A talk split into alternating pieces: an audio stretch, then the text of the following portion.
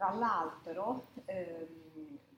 sempre diciamo per così sollecitare ad apprezzare la varietà di questa scuola, di questo metodo, bisogna considerare che ci furono filoni anche molto diversi, cioè filoni che, si, ehm, che puntarono su alcuni aspetti piuttosto che su altri nell'ambito del, della scuola culta, della giurisprudenza culta. Cioè ci furono giuristi, per esempio, eh, che eh, ebbero un approccio storico-filologico eh, che portò, per esempio, alla riscoperta di opere antiche, di manoscritti di opere antiche, perché per ricostruire il testo originale bisognava anche andare alla ricerca di altri manoscritti da collazionare. Allora, in realtà quello che mancava erano le istituzioni di Gaio, perché diciamo, gli altri testi del diritto romano classico erano andati perduti, quelli rimasti erano quelli che erano entrati dentro il digesto con l'operazione della selezione che aveva promosso Giustiniano. Altri testi non riemersero, mancavano le istituzioni di Gaio che però in realtà riemersero poi nell'Ottocento eh, con la ricerca dei, dei, romantici, del romanticismo, quindi una, di nuovo un approccio filologico. Non riemersero le istituzioni di Gaio, ma per esempio, e questo ve lo aveva accennato il professore senza toccare magari questo aspetto, si eh, vengono studiati eh, da Pierre Pitou, questo umanista francese, i manoscritti poi, ahimè, andati perduti, dell'editto di Teoderico. Lui vi aveva detto, mi sembra all'inizio, che noi non, non possiamo effettivamente convalidare eh, le tesi di Pitou perché i manoscritti poi sono andati perduti, però indubbiamente lui studiò questo eh, editto proprio in questo contesto dell'umanesimo. Si, alcuni giuristi collazionarono i manoscritti del codice teodosiano, ma non soltanto diciamo, diritto romano classico o del tardo antico, furono per esempio studiati tutti i capitolari carolingi, eh, le leggi dei Franchi, dei Sanci, eh, fu, uh, dire, questo metodo fu applicato anche al diritto canonico medievale. Antonio Agustin all'inizio del Cinquecento eh, lavora a un'edizione, una riedizione critica del corpus iuris canonici. Quindi ecco l'ambito delle sacre scritture, altri ambiti del diritto, altre epoche storiche. Quindi un filone, per esempio questo storico eh, filologico che porta al reperimento di testi. Un altro filone è quello sistematico, cioè gli umanisti propongono di, eh, cioè innanzitutto mettono in discussione la sistematica offerta dal corpus iuris civilis e dicono che non è una sistematica agevole, anche per la didattica eh, non consente un apprendimento rapido e incominciano quindi ad attingere ad altri modelli di sistematica, di, per esempio a metodi legati alla logica, cercando di riorganizzare i concetti di diritto romano. Questo approccio diciamo, sistematico produce delle opere che eh, diventano eh, opere autorevolissime, considerate al pari di, quelle, di, quella dottrina medievale che tanto loro avevano messo eh, in discussione. Un approccio critico, quindi storico-filologico, sistematico, un approccio critico che mette proprio ecco, eh, in rilievo eh, gli errori interpretativi, François Connan con questa teoria, per esempio, proprio capovolge un po' il senso, il significato eh,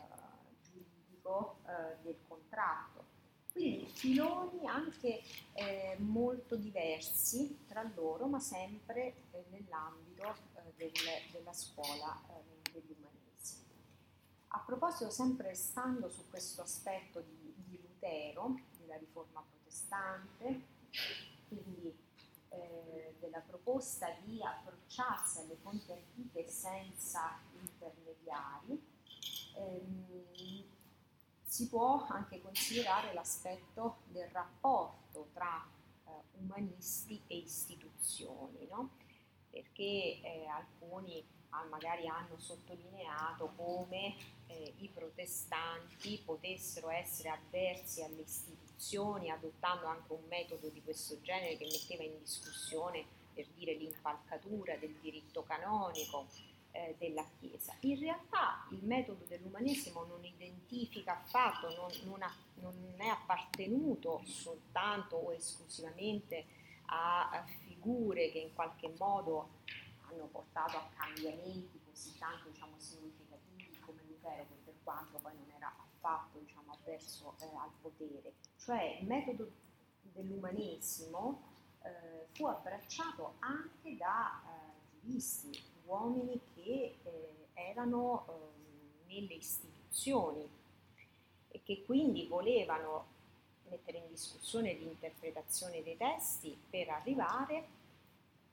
a comunque un diritto da poter applicare. Qual era allora il diritto da poter applicare eh, secondo questa corrente? È vero che storicizzano ma storicizzare non significa considerare che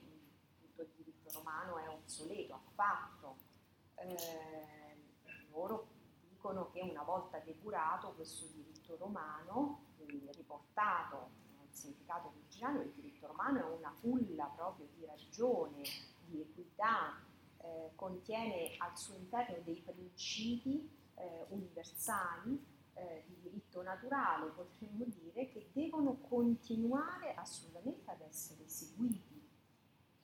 Quindi non è che viene spazzato via assolutamente il diritto, è soltanto un approccio diverso che va di pari passo con alcune tendenze che prendono piede, per esempio in Francia, ehm, un esponente è François Hoffmann, che viene citato anche dal Fortese, cioè tendenze che eh, propongono addirittura una, um, una codificazione. Questi sono segnali eh, importanti perché fanno vedere eh, poi il percorso del diritto comune, fanno dire, presagire eh, un, un tentativo di sistemazione di raccolta del diritto su base nazionale, che poi avverrà molto più tardi naturalmente, eh, alla fine del Settecento, ma eh, lo lasciano intravedere, cioè l'umanesimo nel mettere in discussione tutto questo, porta per esempio anche a ventilare l'ipotesi di un, una raccolta di leggi, se non vogliamo usare la parola codice, di una raccolta di leggi nazionali. François Hoffmann in Francia nel criticare, eh, l'opera è l'antitriboniano, nel criticare l'operazione di Triboniano eh, che vi menzionavo ieri e, e, poi quella dei glossatori e dei commentatori che avrebbero appunto deturpato eh, il diritto romano, ehm, propone che sia fatta una raccolta di leggi nazionali, intendendo in realtà le consuetudini locali appunto avevano un'efficacia normativa eh, in Francia. Poi questa proposta non, non è arrivata a compimento, non, non, si è realizzato affatto un, un codice, ma non restò una proposta isolata, ne seguirono delle altre, ora voi diciamo, non, insomma, non, non dovete ricordare eh, tutti i nomi, però sappiate che ci furono diverse voci che sollevarono eh, la proposta eh, di una sorta di codificazione. Quindi l'umanesimo lascia intravedere come anche il percorso del diritto comune, che poi ora, diciamo, seppure cambiando approccio con un libro diverso, però voi seguirete, cioè il, il, rapporto con il diritto romano cambia, ma il diritto comune come appunto sistema, come articolazione resta, evolve naturalmente, muta, riflette diciamo, tutti i cambiamenti nella società, il diritto comune, sapete bene, terminerà soltanto alla fine del Settecento, quando con la rivoluzione francese avremo l'abolizione dei diritti feudali e quindi si apriranno le porte per, per le codificazioni per i codici, quindi la vita del diritto comune è ancora molto lunga, qui siamo nella prima metà del Cinquecento, quindi ancora abbiamo più di due secoli, e, e però l'umanesimo segna una sorta di momento di discontinuità. All'inizio del corso il professore vi diceva sono importanti quei momenti che, in cui noi individuiamo se non proprio delle fratture, comunque dei cambiamenti di equilibrio che hanno dato vita, senz'altro, eh, a prospettive nuove eh, nel diritto e che quindi diciamo,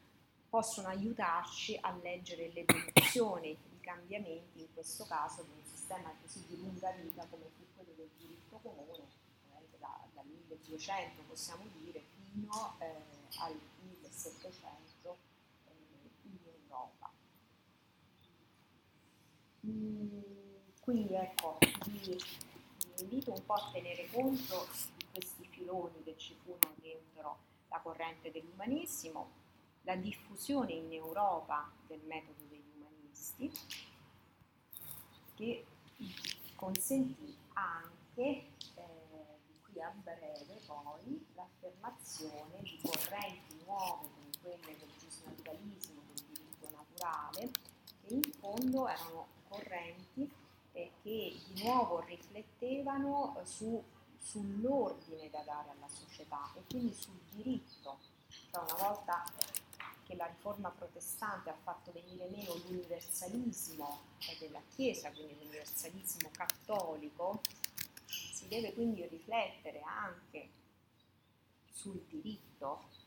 E allora correnti come quelle del giusnaturalismo, ad esempio, propongono eh, l'idea di un diritto naturale, di un bagaglio di principi eternamente validi. E guardate un po' che questi principi eternamente validi possono essere cercati, recuperati proprio di nuovo nel diritto romano. Quindi si guarda ancora, quindi siamo diciamo a fine 500, 1600, si guarderà ancora appunto al diritto romano, ma con lenti diverse.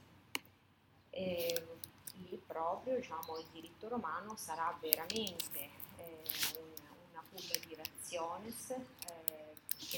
consente, diciamo, che offre una serie di principi eh, di diritto naturale, ma questa è veramente un'altra storia, la vedrete a breve parlando del, del giusto naturalismo.